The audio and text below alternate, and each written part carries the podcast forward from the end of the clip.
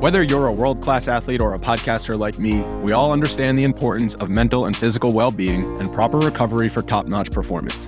That's why I'm excited that Unifyd Healing is sponsoring podcasts on the Blue Wire Network. Unifyd Healing is a new and super innovative global network of wellness centers powered by Energy Enhancement System, or EE System. If you haven't heard of the EE System yet, then you'll want to listen up. This technology promotes wellness, deep relaxation, purification, and rejuvenation. Wherever you are across the globe, access to a center is easy and affordable. Interested in experiencing the EE System technology for yourself? Go to unifydhealing.com slash bluewire to learn more and find a center near you. That's unified, U-N-I-F-Y-D, healing.com slash bluewire. No material or testimonials on the Unifyd Healing website are intended to be viewed as medical advice or a substitute for professional medical advice, diagnosis, or treatment.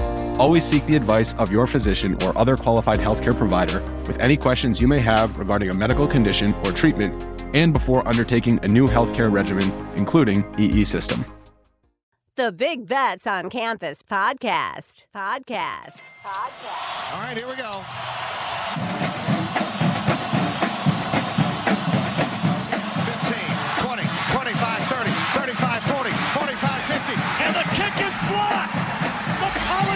Football world stunned. the football! Oh my goodness! He stumbled and fumbled. The lateral to the corner of the end zone. Can you believe that? They're not going to keep him off the field tonight. Holy cow! It's not the size of the dog in the fight. It's the size of the fight Welcome to the Big Bets on Campus podcast brought to you by BetMGM. This is the of Five Deep Dive. A reminder to our audience that you can follow along with our bets as we put in our futures, win totals coming up here in the offseason, all the way into week zero over at the Action app. That's BBOC G5 Deep Dive.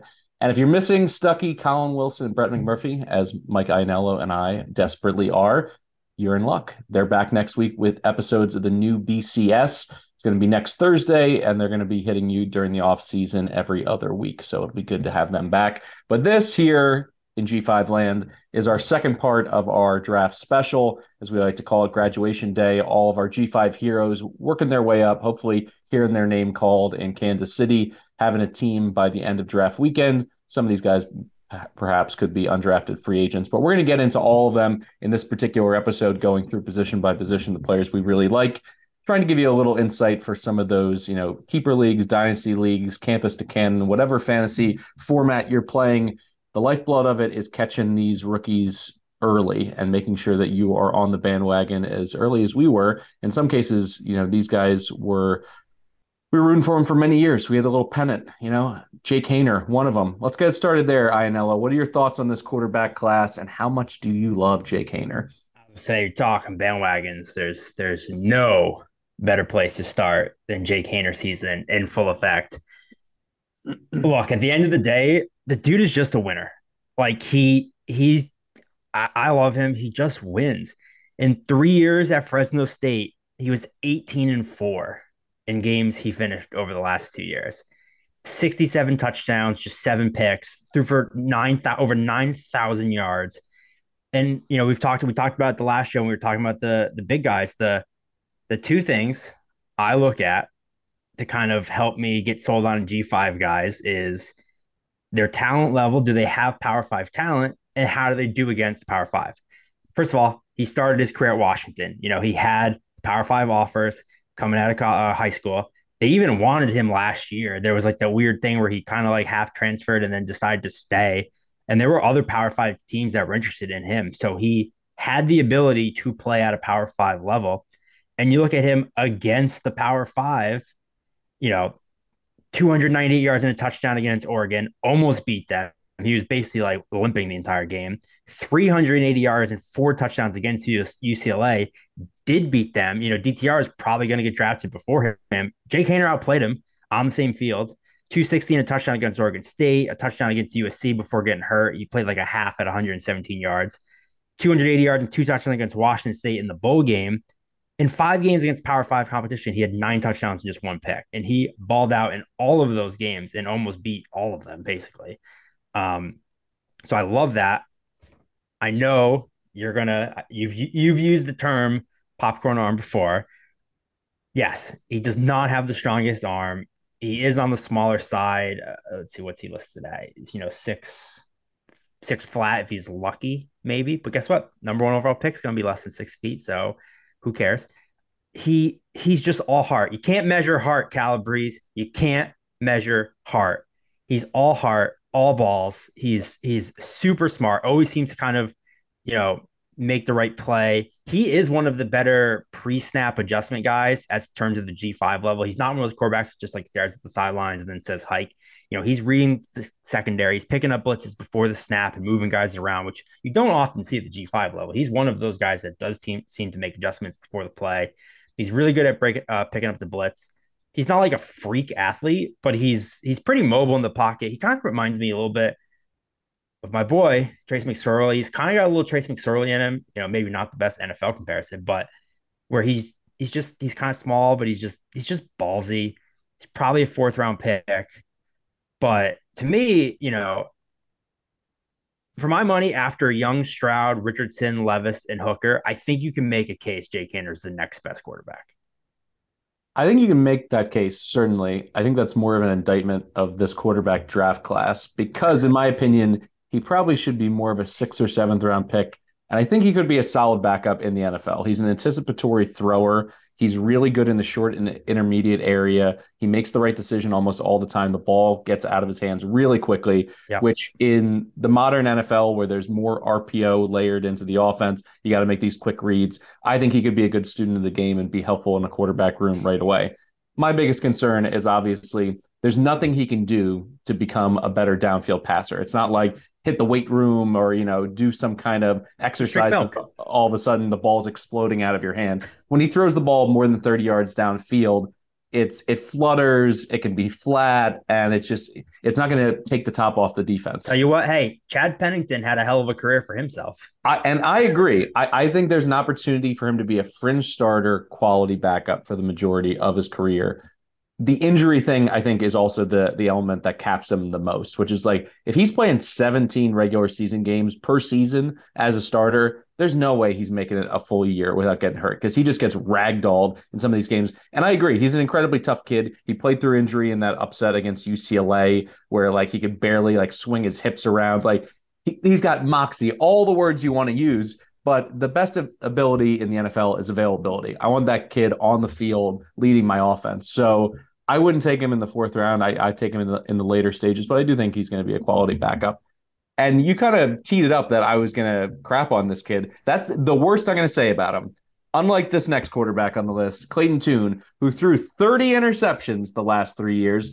I've officially had it. I, you know what? I'll go back in time. I had it when. Wait, wait. When you said you wanted to talk Tune, and I said I wanted to talk uh, Haener, I thought you were going to argue Tune as the guy over Haener. Wow, this is a surprising no. turn of. I thought you were going to try to make a case that Tune's better than Haener. So I'm, I'm going to go right back now. in the in the way back machine here, and this is when I officially lost it, and it was the Sam Darnold year when he went at the very top of the draft. When you have turnover problems in college, they never get fixed. They didn't get fixed with Jameis Winston. They didn't get fixed uh, with Darnold. And I certainly don't think they're going to get fixed with Clayton Tune because what does he do? He stares down his receiver. If we're going to give kudos to Haener, which I think he deserves for going through his reads and always being in the right position, you know, in terms of accuracy with placement, Tune's on the other side of it. Like he can absolutely throw a dime 40 yards downfield to an open receiver and he can make plays scrambling out of the pocket. And he had some exciting tape and so, you know, some big wins and some big stats last year. I mean, he had what seven touchdowns in that loss to SMU. It wasn't his fault. He wasn't playing defense.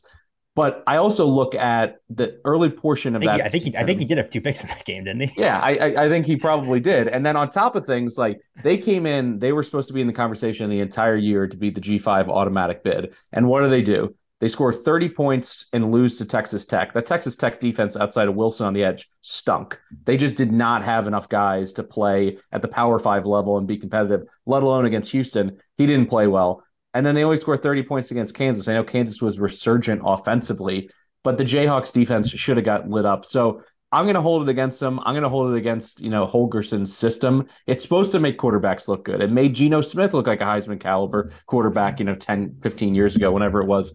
So at this point, I'm I'm out on him completely, and it's totally turnover based.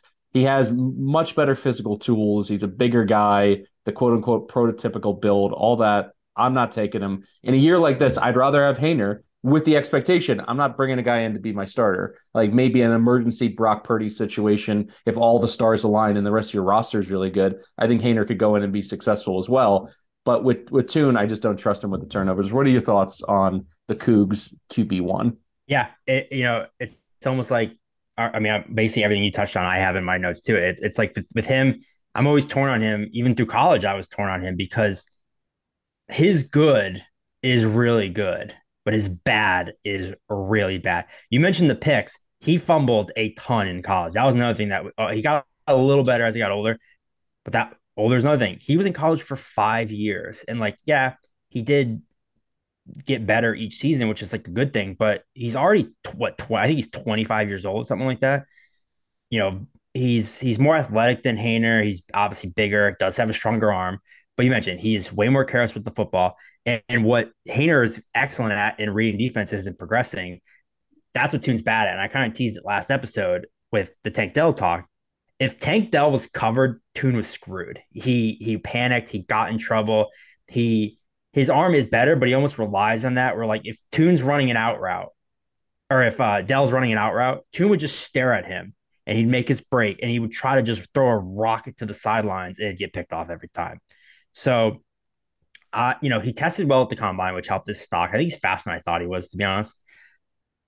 You mentioned the whole go system, which is his biggest downfall, but also I, I do think I think Tune has enough arm talent where if he's in a system that can just scheme guys open, if he if he was on the 49ers, you know, I think he would be I think he would be a good backup for Jalen Hurts, to be honest. I love Hurts. This isn't trying to take anything away from Hurts, but the Eagles offense is very good at like putting Hurts in a position to succeed and scheming guys open. And with the weapons they have, like to me, Tune Tune's obviously not as athletic as Hurts, but he would be a good backup for Jalen, where it's like if you have if DeVonta Smith's wide open, like Tune can hit him. And that's kind of what he needs because he's not good enough at throwing guys open or, or anticipating. He needs a guy open and then he can hit him. Um, so I do think he's, you know, fifth, sixth round pick, like you said. He he's probably has the arm talent to be a backup, but I don't think he has the, you know, the the the defense reading skills and kind of anticipation to be anything more than like a hey, if my guy's hurt, we'll throw Tune in for a week and hope he keeps it close kind of guy. So we're the G5 guys. We got to keep it positive. Also, this offseason, it's just a deluge of negative talk about the G5. ESPN's uh, you know, power index came out they had one G5 team in the top 50, and it was SMU at 49. They didn't even have Tulane in the top 50. I've had enough of this G5 slander. Wait, wait, wait, wait. No, before I just wanted this to be really quick. Before we get positive, I want to ask you because just make sure we're agreement. Another guy that was I'm seeing kind of in that fifth, sixth round area. I'm not a big Jaren Hall fan at all. He's another one. He's 25 years old. He's mobile, but I don't love his arm. He is. I mean, he's gotten hurt every single season so I I don't really see enough upside with Jaren Hall. Um, I kind of assume you're in agreement there. Yeah, I, I think he's in that developmental sixth, seventh undrafted free agent kind of window. But once again, hmm. that's an indictment of how thin this quarterback class is. So I think he'll get a chance. I'm I not hope, sure. I'm I not hope, sure he can seize it. I hope Holton Ahlers gets a chance. I would love to see Holton Ahlers get drafted in the seventh round. Holton Ahlers feels like Mr. XFL to me, or if we can like bring back the you know NFL Europe, like he's a Berlin Dragon or something like that. Like he he has that vibe where I want to see him nine years from now still getting paid to play football. Where it's like, I could go for four touchdowns and 500 yards, or I could turn it over seven times. Just just let him get let's let him have his name called. All right, positivity. Here we go. I am thrilled that this guy has slid in mock drafts. The main reason he had a hamstring injury, so he didn't do the combine, didn't do his pro day because the hamstring injury. So now he's in the third or fourth round. I think this guy, depending on fit, everything in the NFL is fit dependent. If he's on the right roster with an opportunity to win the starting role, DeWayne McBride is going to be a starting running back in the NFL. Monster production at UAB. And you and I both know, having watched way too much crappy UAB offense, he was running into nine and 10 man boxes and he had 155 yards per game, which led the nation. Yep. 7.3 yards per carry, 19 rushing touchdowns. The guy is a wagon. I hate that, you know, that gets thrown around way too liberally in college football and college sports in general, but holy moly. He's built like a wagon. It's not like wagon in he's good. He looks like a wagon. He's shaped like the Oregon Trail wagon. He's a monster. I mean, he reminds me like when they would talk about the UAB offense, the courting of Marcus Dupree, that book, and then the ESPN 30 for 30. His high school coach used to say, you know what our play on third and long was? Sweep to Marcus. Well, third and long for UAB was just give the ball uh, to McBride somehow. They didn't throw him the ball very much. I think that's the only legitimate hit that you can put on him. I think he had like five receptions last year. But just you know, do a private workout, find out, like do your due diligence. Like you have to be able to find out talking to coaches and going through some of the practices and everything else. Like, can he catch or not? You don't need him to all of a sudden be one of these incredible, you know, hybrid backs. Like he's never going to be Christian McCaffrey, but he's such a downhill runner. He's explosive. but he's the I perfect the guy right to play with Christian McCaffrey. Yeah, I mean, he could be an interesting change of pace right there. So I think someone's going to get a steal. I would reach into the third round for him. I think he's that good. Um, but I think if he does end up going in the fourth round, it's all about the marriage. If the right NFL team picks him, he could pop from a fantasy perspective right away. Yeah, could not agree more. Yeah, you mentioned it. The pass game's his only issue. He also did fumble a ton. That's kind of the other one. Yeah. Um, but you know, I think he had five lost fumbles last year, which not great, obviously. Yeah. You, you, you know, you talked about him leading the country in yards per game. And with college, you kind of have to be nervous that, I mean, not necessarily at the G5 level, but every now and again, you'll have a guy that puts up 400 yards against like Little Sisters of the Poor and it skews the numbers. Not McBride. He had over 120 yards in 10 of his 11 games. So it wasn't just like, oh, he had two or three monster outings and skewed the. No, he was good in every single game. He finished fourth in the country in yards after contact. He's bigger, but for a big guy, he he's not like the fastest, but he has really good footwork and really good balance. He's like very quick and nimble on his feet. Um, since Pro Football Focus has uh, tracked forced missed tackle rate since 2014, McBride is third since 2014, behind Bijan Robinson and Javonte Williams from uh, UNC a couple years ago. It's pretty good. And the thing I love about him the most is, granted, because he had to do everything for this offense, is I, I remember like Thanksgiving specifically was kind of stood out at me. There's a couple of games where when he if he gets tackled by one guy, he's furious. Like there's Mhm. a couple there's a play I remember Thanksgiving where or yeah, it was Thanksgiving or the day after Thanksgiving that week because their quarterback got hurt and he basically got 48 carries. And I remember he had like a wide open lane and got tripped up by his ankle and tripped up like after eight yards instead of getting a first down. And he slammed the football on the ground. He was so pissed that he got tackled by one guy. And I remember seeing it like turn to my cousin. I'm like, God, I love that guy so much. Like he gets angry with himself if one guy brings him down. He's one of the guys that like seeks contact, just wants to run you over. Uh, I agree with you. I think he's tough as nails. He's like the perfect. He's so hard to bring down. He's like the perfect guy in the NFL for like that change of. You know, you think of, you know, maybe if you want to throw him with, you know, like the Eagles, if you want to kind of pair him with, uh, uh, what's his face, Kenny Gainwell and like Boston Scott. You throw DeWayne McBride in there. You, you put him on the Bills with James Cook. They just lost Devin Singletary. James Cook and DeWayne McBride would be a really good kind of one-two punch for the Bills. So I'm with you. Um, I love uh DeWayne McBride, but I teased it last week that there's a guy that the more I like, Yeah, I'm excited to hear who your running back sleeper is because I shared with you the other one that I like, and I thought there was a chance this was the guy, but apparently not. So lay it on me. If you're in a, if you're in a rookie dynasty draft, you know three rounds, McBride probably gets taken in the third round. The guy that probably doesn't get drafted that I'm picking up right away. I love Keaton Mitchell so much. I think Keaton Mitchell is the perfect, you know, late round draft pick, free agency dyna- dynasty pickup where it's not going to cost you anything. He's not going to cost you draft capital. If he doesn't pan out, you can just drop him for nothing. But I think he has the potential to be one of those like, who the hell is this guy monster kind of breakouts.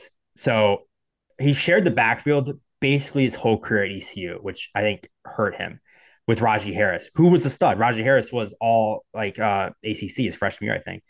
And, you know, Harris on the team freshman year.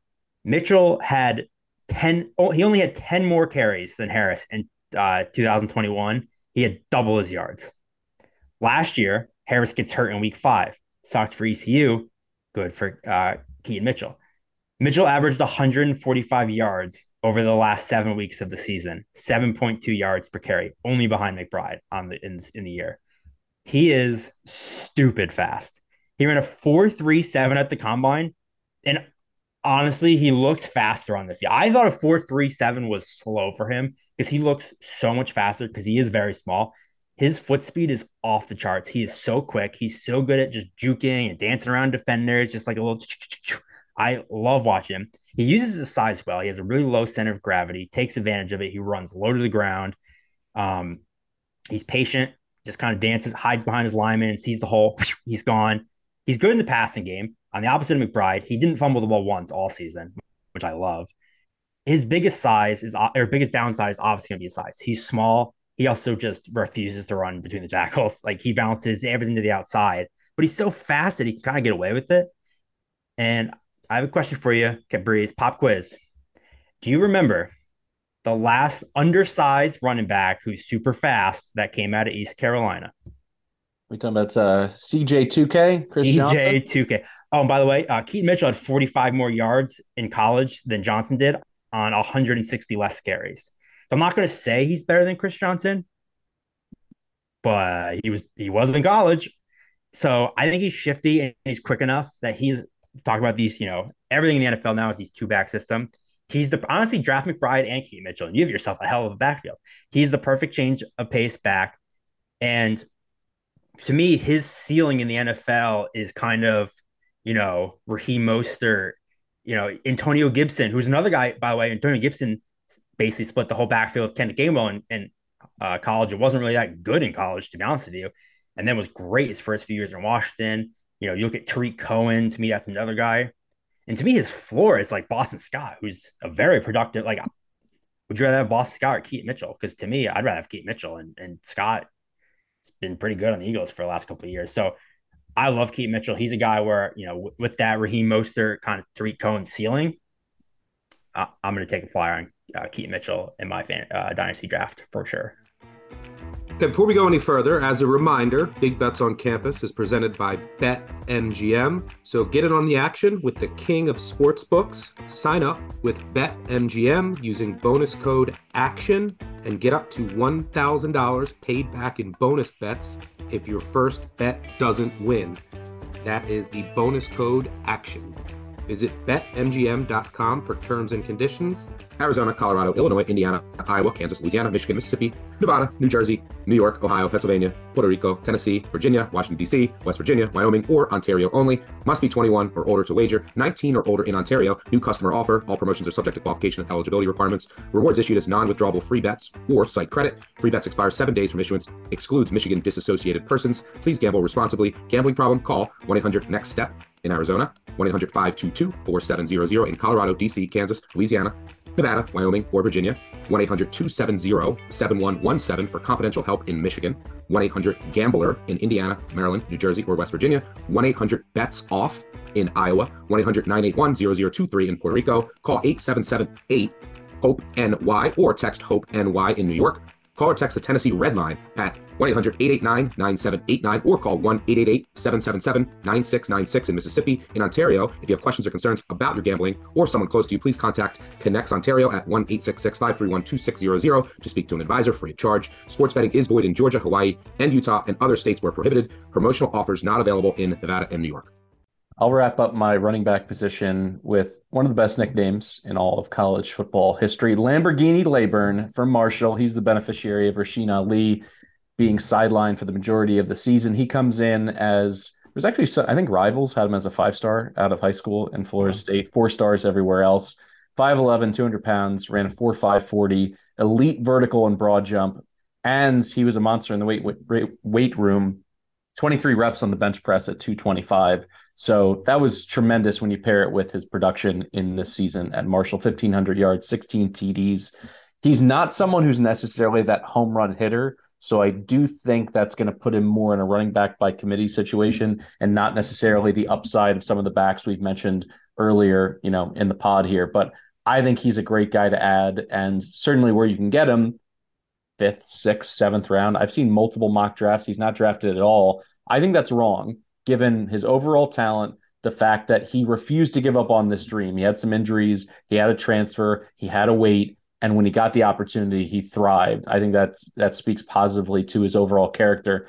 And the other element of it is, yes, he had spent all these years in college, but not much tread on the tires. So in terms of like what he had to, you know, carry in terms of overall workload, he only had one season there at Marshall. So I'm big on this guy. I would add him certainly if he's there in the sixth round. Take a shot on a player like this because I think the name of the game is looking for those undervalued assets, and I think he's top of the board in in terms of that category, in my opinion. Yeah, I, to me, it's like there's kind of three guys I was kind of like circling to be like you know sixth, seventh. It's it's him, it's Lew Nichols the third, who it was a weird case because he literally led the entire country in rushing la- uh, two years ago, and then had a really disappointing last year. Um, kind of battled injuries. Uh, Camerun Peoples another one that probably gets his name called. Um, he kind of split a backfield at App State his whole time there. So yeah, Cam Peoples to me, whenever I watched him play, he always flashed where it's like this guy should be the lead. He should be getting eighty five percent of the carries. It was just a situation where they were so deep and yeah. they could bring in different skill position players to run the ball in waves. Yeah, him and Noel that was always their mindset. Yeah, so Camerun Peoples is a guy I would, you know, all these guys are going to need to be in. They're never going to be like a lead back. Um, but to me, you know, we mentioned the, the first two guys. That's kind of why I'm I'm higher on them is because at least they have an elite skill set. You know, um, Mitchell with his his speed, um, and what's his face with his strength. So uh, McBride with his strength. So I, I think you know Nichols and, and Peoples are kind of Labour and Laborn are kind of those last couple rounds. Just take a flyer on them. All right. What if we switch to wide receiver? You good on the running back room? You feel like you've uh, said your piece? All right. I'm going to go with a player that's pure tape versus measurables. Had an awful, disastrous pro day. I can't imagine what it's like to set up your pro day and you know it's going bad and you still have like five drills to go through. It's like his 40 was below average, his vertical, his bench, his broad jump. Talking Puka Nacua. 6'2, 200 pounds. When he was healthy, this guy was a monster. Former four star, hurt again, hurt on and off all throughout 2020. But when you look at his highlights, and this is what we get into when we're talking about the the day three of the draft, you're looking at the ceiling. So you, you turn on the tape for the opener, 75 yard rushing touchdown against USF. And there's plenty of offenses in the NFL. It's not just gadget stuff on a one off basis that like to get these slot receivers and even end arounds involved in the running game. He can do it right away. Then he plays against Arkansas, eight receptions, 141 yards, touchdown, two more rushing TDs. Against Boise, 14 receptions, 157 yards, two TDs. That was when he was making Jaren Hall look like an NFL quarterback. And then if you go all the way back to last season against the Big 12 champs in Baylor, five receptions, 168 yards, touchdown. He's a big play guy. He flashes great body control. He knows how to get himself open. He knows how to fight for the football. And he's a YAC master, pretty much. Just like get him the ball in open space and he's not going down on that that first hit, particularly when it's undersized corners. So the fact is, you, you have to either put stock in the tape or put stock in the fact that he had a disastrous pro day and maybe he just doesn't have the physicality to play in the NFL. I don't think that's true. I think the only real concern is his injuries. But if you draft him in the sixth or seventh round, like you're not banking on him being a contributor necessarily to your your two deep. You're hoping that he makes the team. You're hoping that he can be that fifth or sixth receiver on your roster. I think he's good enough to be at his very top ceiling if he stayed healthy, a wide receiver two in the NFL because of his size and his playmaking ability. What are your thoughts on Nacua? Yeah, he, he's such a weird guy to me because, like like you said, I mean, you mentioned it with with Ahlers, you know, the best abilities available ability. That's why you know he it's not a bad late round flyer just because like you said, okay, if, if he gets hurt, who cares? Seventh round, sixth, seventh round pick. But I do think he has a lot more upside um, than a lot of these guys. And, and you know, for me, this was I think we kind of mentioned it last episode. This is like a weird year for quarterback or for receivers, where I feel like it's it's not as deep as we've seen in the past like two, three years where we've had like these monster classes. So even going through here and trying to be like, okay, who's my favorite receiver I want to talk about. I, I kind of struggled separating them to be honest, because they're all, I don't know, they're all just kind of meh. Um, and they're kind of in tears to me. Um, so I'll honestly just run through a, a couple guys I've written down quick because I don't have extensive notes on any of them because they're just kind of like, yeah, you know, take mm-hmm. a shot. We did mention Tyler Scott last week a little bit, how he, you know, he's flying up the draft because he ran a four three seven. Um, a couple other guys that'll that'll you know probably get drafted in that fifth, sixth, seventh round Tre Tucker from Cincinnati, you know, only a one year starter, exclusively played in the slot, small guy, but fast. Um, CJ Johnson, I actually really like CJ Johnson. Um, East Carolina, big body, takes really long strides. He's not fast, but he, you know, he takes like six steps and he's 40 yards on the field. Um, strong hands. He's big, he's big enough to break tackles after he catches the ball, which I think teams will like. He's a good like throw it up and let him go get it guy. Uh, Grant Dubois from Charlotte, Clublet, shout out. 6'2, 200 pounds, looks like it looks like an NFL guy, big body, good ball skills, good route runner. He's just not that fast. He's just really not fast enough to get open. So he's a good depth receiver. And you know, if you're playing against like a zone defense, he's probably a good guy because he's he can go, you know, get open, like get catch the ball in traffic, but he's not really going to burn a guy one on one. Uh, Jalen Cropper, you know, from Fresno State, similar to Haener, where he's small, but he's slippery. He's he's very smart, very good route runner. He's really good at getting open. Uh, he's he's great relationship with you know he, him and Haener had such a good connection where he was so good at getting open for Haener. So I think a quarterback probably love having him as like a safety valve. Um, yeah, when you talk about Fresno State, I wouldn't actually be shocked if his teammate Nico Remigio ends up making a roster just because he can be a return specialist too. Yeah, so maybe he makes the team as he's a fat, returner. Yeah, he was fast, and also he played, you know, at the Power Five level at Cal. I like a lot of, you know, what Fresno brings to the table in terms of the draft this year, but I, I just have this sneaking suspicion it's going to be Remigio that ends up making an NFL roster. I, I wouldn't hate that at all. Uh, Jason Brownlee, Southern Miss, another one. Jalen Wayne, South Alabama. I also wanted to give a quick shout out. Michael Jefferson from Louisiana uh, was hit head on in a car accident by a drunk driver and is going to miss the entire season. So sucks for him because he's he's you know I'm looking right now you know sixth round projected on him. Probably doesn't get drafted now. Why would you bother? He's not going to be able to play all year, and you know to get hit by a you know scumbag junk driver and pretty much cost you your NFL career is just the worst. So absolutely sucks for him. Um, you know, hopefully he'll recover and someone will give him a chance, but just blows he's not going to hear his his you know name called because someone had to be an asshole. So sucks for him. Uh, I'll end this on one positive note. Uh, one player that I think has a chance to hear his name called, and I think he's a little bit undervalued because of two things. One, inside of his control to a certain degree. He was banged up through his career. He had some issues um, staying on the field, but also this is going to be a little toss to you, Ianniello. He had Chevan Cordeiro throwing him the ball. So when you go for nearly 70 receptions, over a thousand yards, and 10 TDs with Cordeiro tossing the, the rock all over the yard, I'm impressed, Elijah Cooks. He's also, and kind of like what you were alluding to, which is when you look through all of these players at the wide receiver position in that rounds four through seven to undrafted range, what pops? What's special? Who's a burner? he's at least big. He's six four, you know, and he ran a four five. So when I look at his production in a year with a quarterback that I don't think all that much of and his overall size, I think he has a chance to to maybe hang on to an NFL roster because he at least brings something a little bit special to the table. Yeah, the good news too with with the wide receivers is while I'm not in love with any of them, you know, looking at prospect rankings, there's not power five guys that are really in this conversation either. You know, have once you get past like the fourth round, like even P5 guys, you're like Rakim Jarrett from Maryland, you know, uh, Justin Shorter from Florida, who as a Penn State guy, he cannot catch a cold. Um, Ronnie Bell from Michigan can't stay healthy. Mitchell Tinsley, Penn State. We do love him. We should talk about Mitchell Tinsley. He's an honorary G5 guy, Western yes, Kentucky. he absolutely the, is. The he was part of the, uh, you know, keeping the keeping the Zappe tradition alive, as many sound guns that we can fire in this podcast as possible. We, we will we will find any excuse to just say the word Bailey Zappe. Um, but you you remember I was so pumped when Penn State landed Tinsley, and he was awesome for them this year. He was so good for Cliff. Like him and Clifford had an instant connection. So shout out Mitchell Tinsley. We will we will fully take credit as for him when he gets drafted as well we already touched on the tight end position in the last episode. Zach Kuntz, um, I'm very high on him. Some people view him as a project.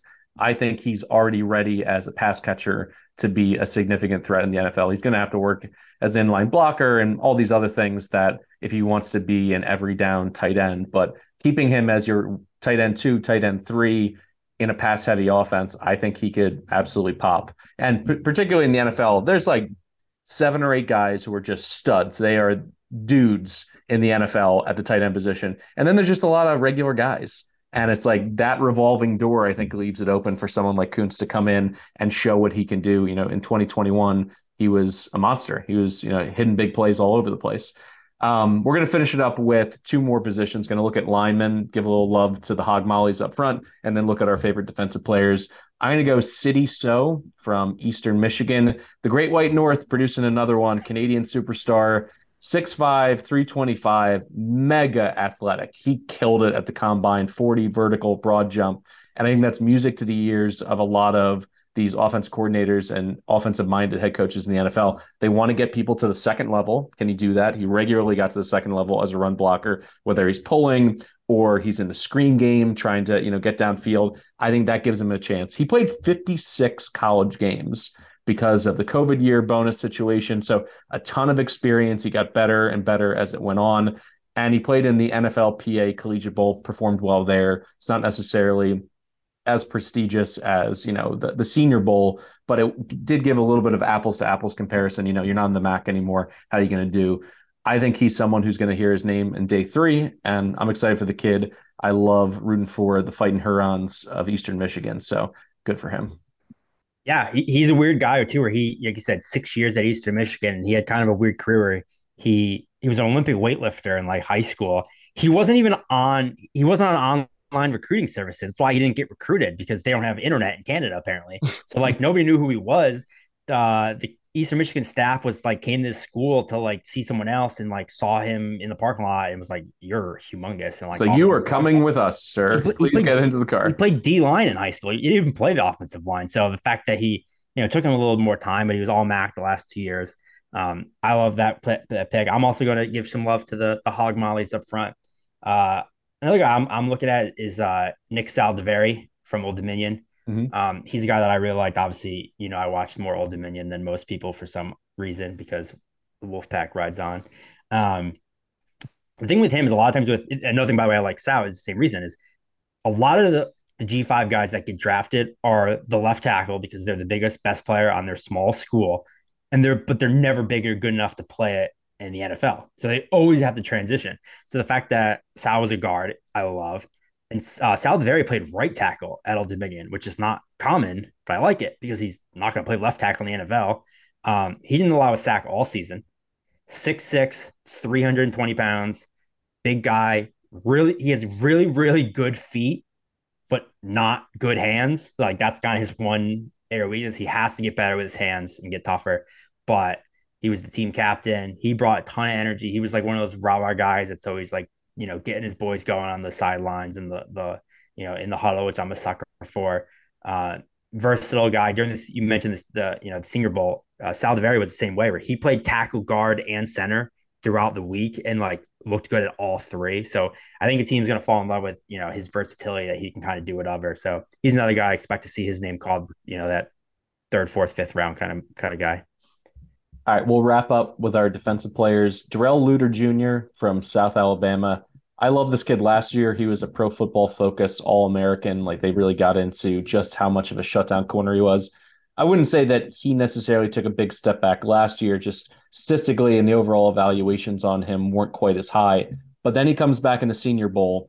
And what I think is interesting when you listen to GMs and you listen to scouts, the Senior Bowl game is one thing. What they really want to see is the individual drills, particularly when these G5 and FCS guys go up against the Power Five guys. And he performed particularly well in those situations. And when you pair that with the fact that for the position, he has plus size, he's over six feet, 190 pounds, ran in the 445 range, a 40.5 vertical as well. So he's someone who I don't think is going to be overmatched physically in the NFL. I think you're going to be able to get him in the middle rounds, and I think he could be a solid second corner in the NFL within a couple years. He's somewhat. I watched, you know, a, a, lot of South Alabama football with a, a Troy future ticket last year. They were the team in the West I was worried about, so I ended up watching plenty of Jag football, and he clearly stands out. He's he's a lockdown corner. I think he got you know ton of experience being the guy and shutting down a half of the field in college. So I'm, I'm pretty bullish on him, and it was enough for me to pick him as one of my two guys here to highlight. Yeah, I, am complete. Him, him, and uh, Starling Thomas are kind of two corners that I, I, I both from UAB. I, I really like both of them. I think both of them will be successful NFL guys. Uh, for my, you know, my first defender I want to highlight, I actually almost brought him up last week when I was trying to, you know, I went with Dorian Williams. Um, but here's another guy I think honestly could be a, a, a third round pick as, as high as that. I love JL Skinner from Boise, mm. safety from Boise State. I think he's got he, that great size. I mean, he's, he's, he's knocking he's people a, around. He's a perfect NFL frame, and his one weakness to me is the easiest thing to fix in the NFL is that he's skinny. It's just just put on muscle mass. That's literally all he needs. NFL.com actually has him ranked as the third best safety in the draft behind Antonio Johnson and Ji'Ayir Brown. So he's super experienced. He's played 44 games over four years for Boise State. You mentioned it 6'3, 210 pounds. He's got freakishly long arms and he is not afraid to tackle. He had 92 tackles in 2021. He just sticks his nose in the running game, loves to hit. His, you know, he'll miss the occasional tackle because he is so thin. If he if he just you know he'll kind of swing and miss, but but what I love about him too is he didn't tackle as much last year because they didn't need it. They had really good linebackers. They needed him to help with the run game in 21, and he did it. Last year they're like, we have a really good front seven. We need you more in the secondary, and he thrived in that. He has excellent timing, never takes penalties. He got called for one flag all last year, and it was targeting, and it was questionable at best. He had four interceptions, good ball skills. He didn't participate in the combine because he tore his pack uh, training, which does suck. And maybe that's why he falls to third or fourth. Honestly, he probably could be a second round pick if he ran and did all the combine stuff. He's thin, like I said, but he loves to tackle. I think if he bulks up in the NFL, he is a legitimate NFL starter right away. I, I am all all in on JL Skinner. I'm going to close with someone I'm all in on. I'm going to predict that he's going to hit double digit sacks at some point in his NFL career. And I think the secret's out on Jose Ramirez from Eastern Michigan. Big Shrine Bowl performance confirms what he can do against better talent. His measurables are fantastic. So he, he ran a 4.740, great shuff, or shuttle, vertical, broad, three cone drill, all of it at the combine. He was all in that 90th percentile or better. 6'2, 245 pounds, 19 and a half tackles for loss in 2022.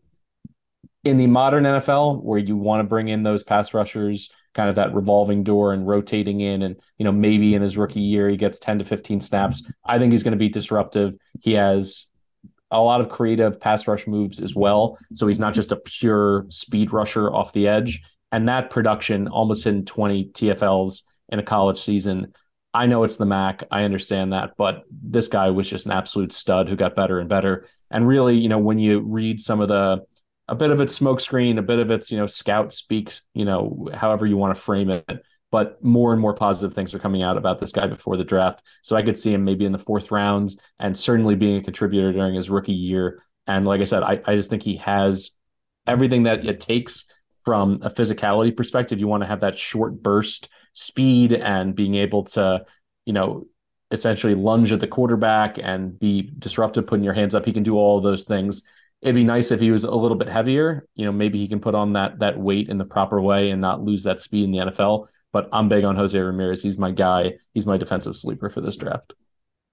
Yeah, I, I had two edge rushers written down. Ramirez was one of them. He, you know, everyone remembers the the Harold Perkins game against Star Arkansas, right? The the second you know award winner for most dominant single hand defensive performance might go to Ramirez against Western Michigan.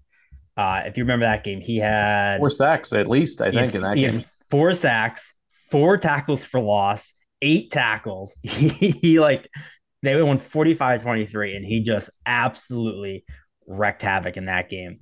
Uh, I agree with you. You know, 12 sacks. He he was a monster. He is he's not really good at anything but getting after the passer. Um, so he needs to get better in the run defense just to kind of be out there on more than just third down, pin your ears back. But I agree with you. He is like the perfect guy of like, you know, your team has a lead and the other team is has the ball in the fourth quarter.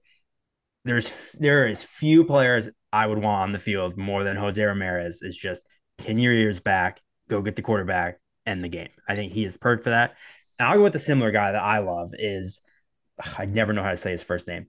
Viliami uh, Fehoko from San Jose State. He was very similar. Mountain West Defensive Player of the Year. 19 tackles for loss, nine sacks last year. He has great instincts, really, really good pass moves. He's one of those guys that he, I mean, spin moves, rips, pull, he is, he does everything. He has so many fun moves that like he just breaks out. He's got all the skill in the world. He just lacks that, you know, true NFL size and speed, which is probably why, you know, he won't go until the fifth, sixth round. Uh, he's he's Vita Vea's cousin, which I always love, kind of having the the bloodline, and you know, so uh, Fehoko is kind of my other guy that I would go with. Him, him, him, and Ramirez are kind of my two my two edge rushers that I I really like both of them. Yeah, I, I agree with you. I mean, San Jose State. I I remember back when we were talking to Collin Wilson. I think he was in a hotel room. He's probably at some you know media day. I assume he probably Did he go to this? Press credentials around his neck, but he was talking up San Jose State and the defense put it together. We were trying to talk him off of that because of Chevan Cordeiro. But was that was that oh was that the pot I called him an idiot because he yeah. thought he, he said they were going to win nine games. yes. So in some ways you were right. In some ways he was right, and certainly on the defensive side of things, um, you know, this guy being the standout. So I agree with you. There was a lot more to like I think in the front seven defensively in this draft, and I think there's going to be some real stars that are going to emerge, whether they end up hearing their name in Kansas City or not. I think there's going to be some valuable players that are going to make rosters from the undrafted pool as well. Just kind of one of those weird years where you didn't see a lot of absolute burners on the perimeter at wide receiver or running backs who were really versatile. A lot of the backs we talked about, they're really good at one thing. And you know that that's kind of the Achilles heel, kind of getting on the field in the NFL you got to be able to pick up blitzes. You got to be at least serviceable in the pass game. Mm-hmm. You see it with elite coaches like Andy Reid, where when he's playing running back by committee, one of his running backs drops a pass. It's like, well, great. I won't see him for three more weeks. Like he's just basically in the doghouse kind of thing. And I think a lot of NFL coaches are very similar in that regard. They want these running backs to be well rounded. So to that end, that's why I think these defensive players are going to end up being sticking in more cases than not from the G5 level as opposed to their offensive counterparts. Any other final thoughts as we wrap up our part two of the NFL draft G5 special? Um, no, not really. Like you said, it's it's a weird year for the G5. Um, not it's pretty, you know, nobody at the top, but I do think that you know there's always those gems, those guys that come out of nowhere. I'm very curious to see. I'm just don't think like as you were talking, I started thinking about this. I'm very curious if we'll see down, you know, going forward, if this year's trend continues be- between the combination of the transfer portal. You have a guy like Tinsley, where it's like Tinsley's not a G5 guy because mm-hmm. he transferred, and he, I mean, he's going to go in the seventh round. Like I'm, I'm curious if we'll see in the future, like you know, those would Khalil Mack have transferred from Buffalo if he could have, and will we see, you know, those kind of big name first round pick guys transfer to P5 schools so they won't really count as G5s. And then on the flip side, which is great for us in college football, is you also have the added with NIL, where instead of being a seventh round pick, go back to school. You know, Frank Harris is probably going to make more at UTSA than he will in the NFL. You know, Michael Pratt, you have these guys that are college football studs that, you know, not that either of them probably would have come out, but there's a lot more incentive now to stay in college if you're going to be one of these late round G5 draft picks. So I, am curious if we'll start to see less and less G5 guys, you know, in the draft, in the top of the draft. And if that's, you know, as as our as the G5 guys, I do think the NIL factor is is going to be good for us in that sense because we'll get to you know we get to see Frank Harris again in college. We get to see Michael Pratt. We get to see those guys. So I'm curious to see if this is just a, a weird year where there's not a ton of high end talent, or if it's a going to be a, a trend with the between NIL and the portal. If we'll, we won't see as many high G5 guys.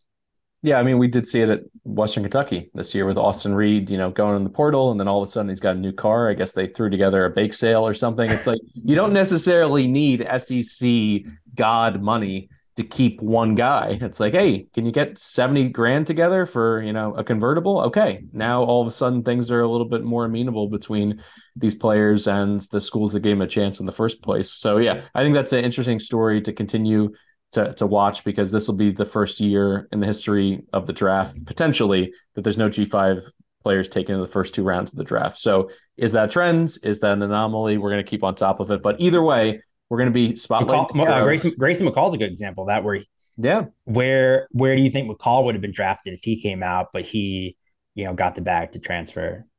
So we'll yeah, it's it, it is it is interesting. You know, he I thought there was a chance he was going to go to Liberty. I thought he was going to go to the Power Five level.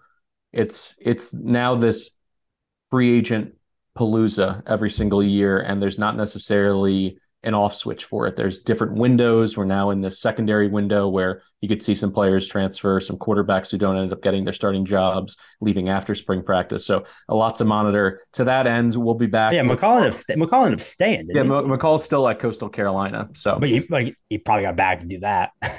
yeah, I would imagine that's despite the fact that he pisses teal, he probably needs a little bit of green to go with that as well. Hey, McCall, you want a bunch of money to stay on the beach, or do you want to go play for you know God knows who, the Arizona Cardinals. It's like, ah, stay on the beach. For Mike Ianniello, I'm Mike Calabrese. This has been the Big Bets on Campus podcast brought to you by BetMGM, our Group of Five Deep Dive Draft Special, Part 2, now in the books. We're going to be back during this offseason with some more content, getting you ready for August as we get into, in earnest, the win totals, the conference futures, national title futures, playoff futures, you know, if you want to light some money on fire, go ahead with some G5 national title futures. But there's always a chance that someone puts together that dream season. We'll do our G5 draft again. Hopefully, this year one of us actually picks a winner. Although our beloved producer Matt Mitchell, I think, was pretty happy with his Tulane win. I believe it was a, a nice, fancy bowl game quarter zip. Um, so we're gonna have more content. As I mentioned, the new BCS is back on Thursday with Colin Stuckey and Brett McMurphy. So be sure to check that out. Thanks so much for listening and enjoy the draft Thursday through Saturday.